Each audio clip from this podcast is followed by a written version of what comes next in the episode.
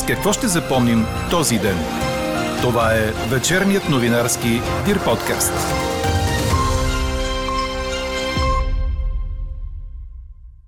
Докато най-накрая не се наложи ясен и обективен контрол в процеса по вземане и подновяване на шофьорската книжка, катастрофите по пътищата няма да спрат. Но не може и винаги шофьорите да бъдат сочени като единствени виновни. Още от коментара на Диана Русинова от Европейския център за транспортни политики ще чуете в подкаст новините. И още от темите на 30 март – Дистанция, маски и добра хигиена, силно препоръчителни от 1 април.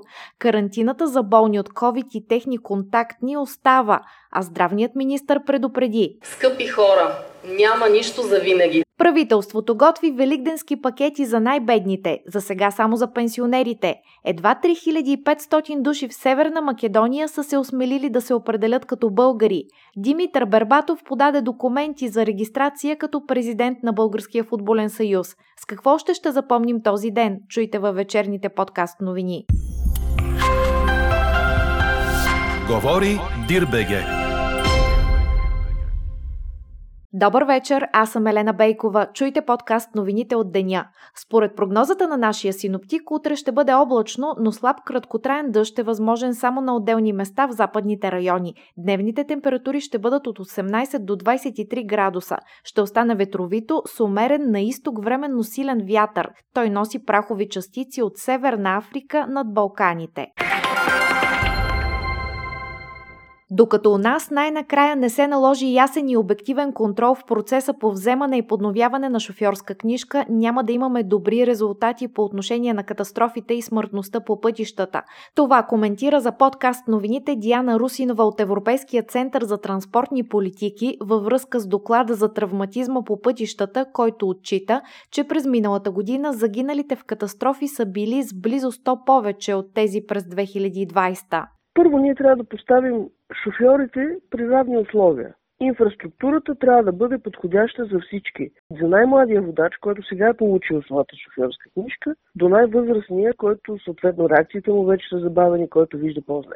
Не само получаването, връщането на полигона и получаването на шофьорска книжка, като че ли е проблема в България. Имайте предвид, че продължават фиктивно да се дават курсове в България продължават, включително ние имаме сигнали за един шокиращ случай, който сме проверили и се оказа, че истина за автоинструктор, който е обучавал докато е бил със съответната шофьорска книжка за това, че е шофирал след употреба на алкохол.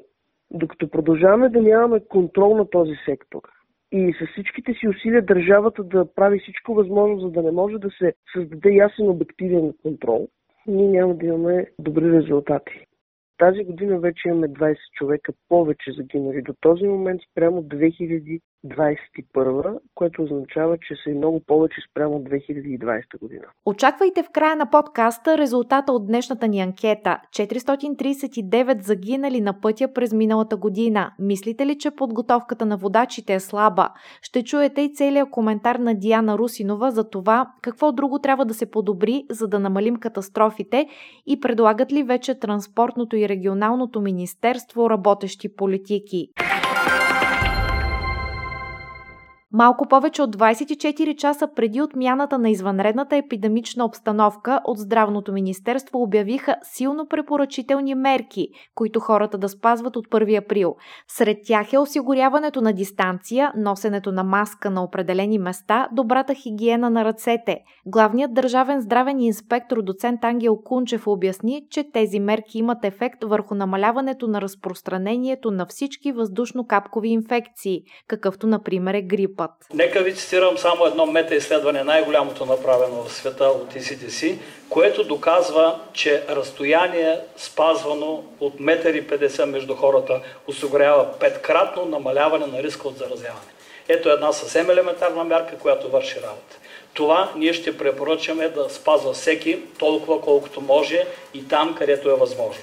Силно препоръчително ще остане носенето на маски в градския транспорт, в лечебни здравни заведения, в помещения с лоша вентилация, особено без възможност за проветряване, защото има такива, знаете, приструпване на много хора на открито и в, при хора, независимо къде се намират, в по-високите възрасти и най-вече такива с хронични заболявания. От петък човек ще може да влезе в България след като представи валиден здравен сертификат, документ за иммунизация или преболедуване или резултат от изследване за COVID, обясни Илия Тасев от дирекция Здравен контрол.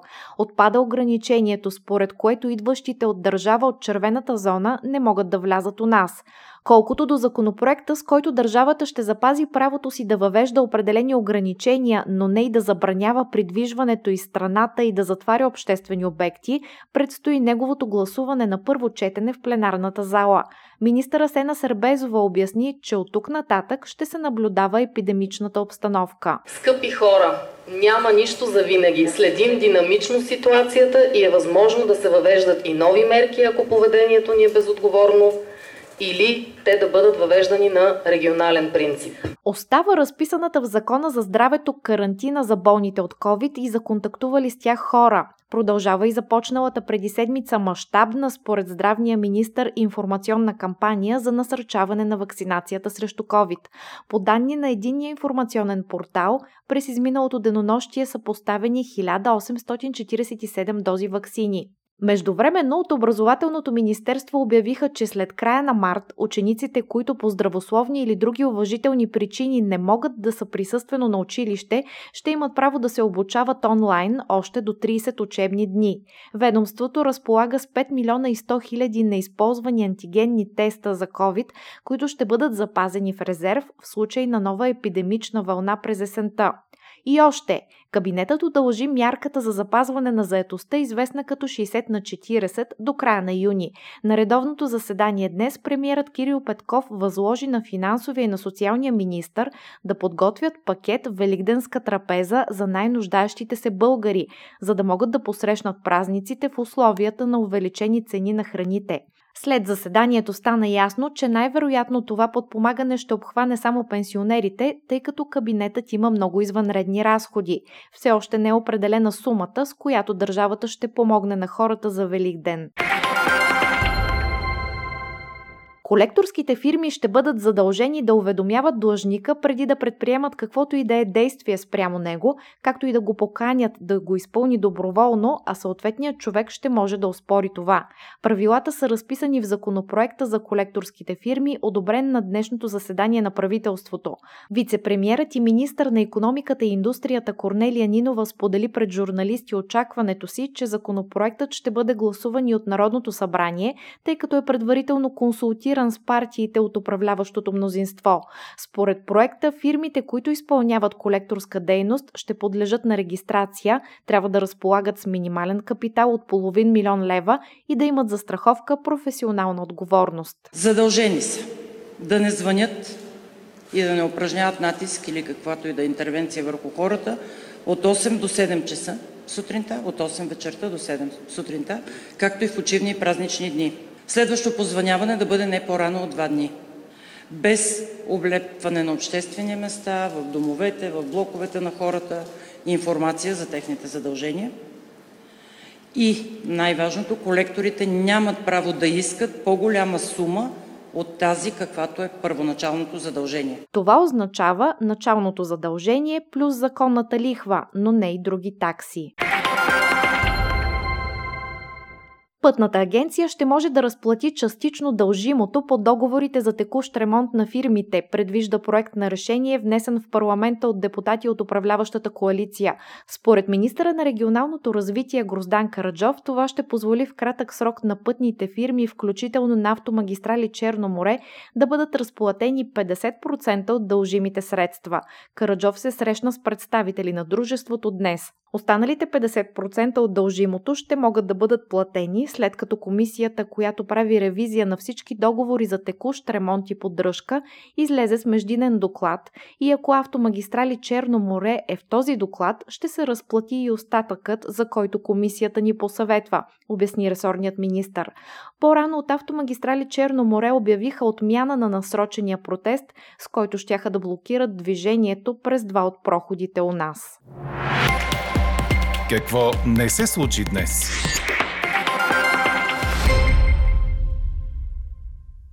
Само 3504 души, живеещи в Северна Македония, са се определили официално като българи, показват данните от преброяването на населението, проведено през септември миналата година. Те бяха представени днес от Държавната статистическа служба. Малко над 54% от преброените са посочили, че са македонци, а почти 30% албанци. Под 5% са дяловете на други етнически групи, става ясно от данните. В тази връзка лидерът на има такъв народ Слави Трифонов написа във Фейсбук, че България е издала над 100 000 паспорта на граждани от Северна Македония и че ако Република Северна Македония иска да е нормална европейска държава, то нейните граждани трябва да могат свободно да се самоопределят и правата им да не биват погазвани. Правителството удължи срока за получаване на временна закрила за украинските бежанци. Новият срок е 15 април. До тази дата украинците влезли в България могат да получават временна закрила и без изричното им волеизявление и регистрация. До сега срокът беше 30 март. Така и хората, които все още не са получили статут и хотелиерите, които са ги настанили, могат да бъдат спокойни, че ще получат подкрепа от държавата, уверяват от прес-службата на правителството. А в парламента беше повдигната темата за предоставяне на военна и техническа помощ от страна на България към Украина. От парламентарната група на Демократична България обявиха, че започват консултации за даване на мандат на правителството да окаже такава помощ, според потребностите на Украина. От ГЕРБ предложиха проект на решение също за даване на такъв мандат. Иначе в Украина сграда в Мариупол, отбелязана със знака на Международния комитет на Червения кръст, е била днес мишена на руски бомбардировки, съобщи украински служител, цитиран от Франс Прес. Окупаторите съзнателно обстрелваха сградата, написа в Телеграм украинският омбудсман Людмила Денисова. За момента няма информация за жертви, добави Денисова, без да уточни колко хора може да са се намирали в сградата по време на нападението. Четете още в Дирбеге. Димитър Бербатов е подал нужните документи в Агенцията по вписванията, за да бъде регистриран като новият президент на Българския футболен съюз, предаде Корнер. В подаденото заявление Бербатов иска да бъде вписан на позицията президент на мястото на Борислав Михайлов. Освен това, той иска вписване на 15-те члена на изпълкома, избрани по време на организирания от него конгрес в НДК. Това автоматично означава освобождаване на досега действащия изпълнителен комитет към Футболния съюз. Все още не е ясно дали Бербатов ще бъде вписан като президент, защото настоящото ръководство на футбола ни отрича валидността на проведения от него конгрес.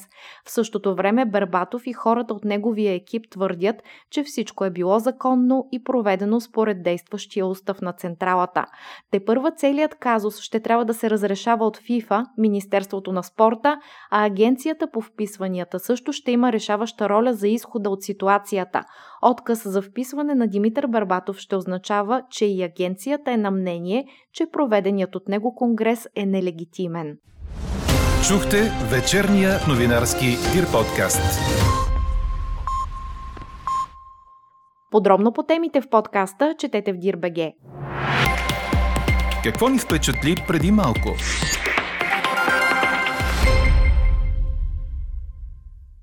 Канцеларията на Светия Синод на Българската православна църква бе заведено искане от над 290 християни за отнемане на орден на Свети цар Борис Покръстител Златен, най-високото отличие на църквата, връчен на руския президент Владимир Путин през 2003 година.